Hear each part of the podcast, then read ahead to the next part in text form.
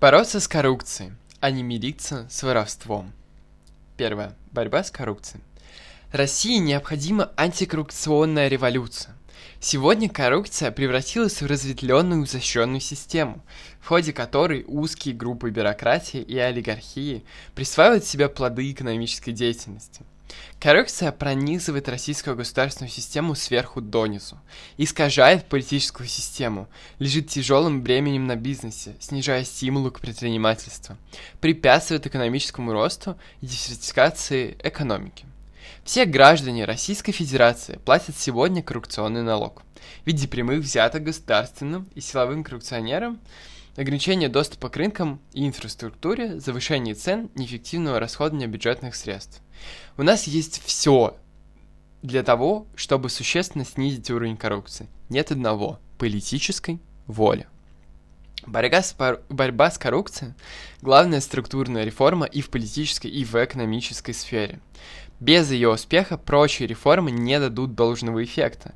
Необходимые условия успешной борьбы с коррупцией – свобода СМИ, свобода деятельности гражданских и политических организаций, политическая конкуренция, честные выборы и сменяемость власти, независимость судов, децентрализация власти – устранение избыточного регулирования и сокращение роли государства в экономике.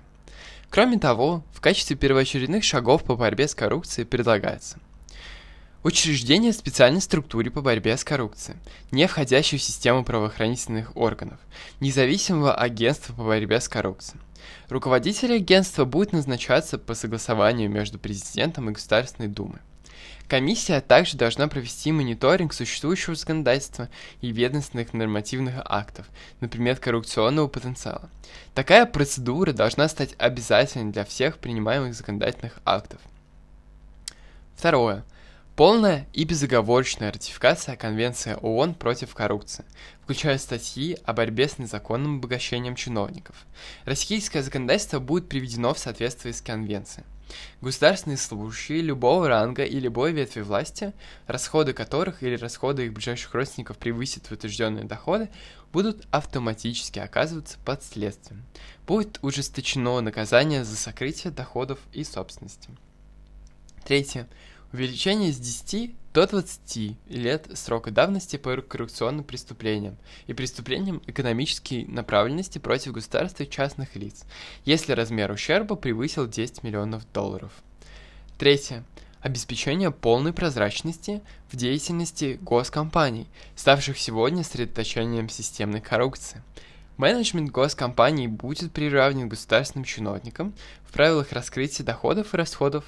Для повышения контроля за деятельностью госкомпаний и обеспечения справедливого использования доходов от владения их акциями или их приватизации будет разработан пакет законопроектов, предусматривающих перевод этих активов под контроль специального фонда, фонда будущих поколений, подконтрольному пенсионному фонду. Четвертое.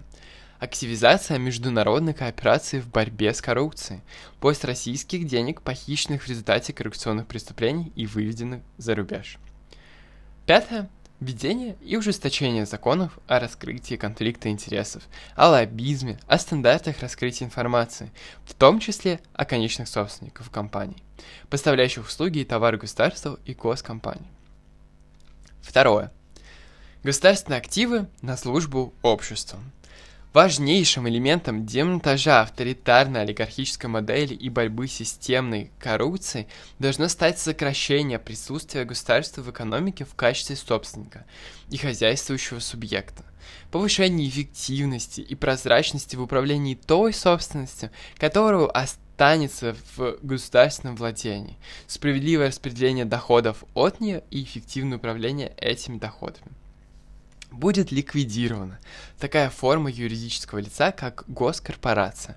Имущество госкорпорации будет возвращено государству, а сами они будут акционированы и станут управляться по обычным корпоративным процедурам с учетом законодательства, относящегося к регулированию госкомпаний. Второе. Госкомпании и госбанки должны продать принадлежащие им непрофильные активы. Доля государства и государственных банков должна последовательно сокращаться. Доля государственной и муниципальной собственности в владении предприятиями, недвижимостью и землей будет постепенно снижаться. Для каждого актива, остающегося в государственной собственности, будет составлено публичное обоснование. Третье будут разработаны специальные стандарты публичности при управлении государственной собственностью для выбора руководителей компаний и банков, находящихся под контролем государства, а также для выбора независимых членов Совета директоров. Будут введены открытые конкурсные процедуры. Государственные пакеты акций в крупных компаниях будут переданы фонду будущих поколений, дочерней структуре пенсионного фонда, а доходы от управления этими пакетами или их приватизации будут включены в средства этого фонда, цель которого – повысить устойчивость и справедливость пенсионной системы.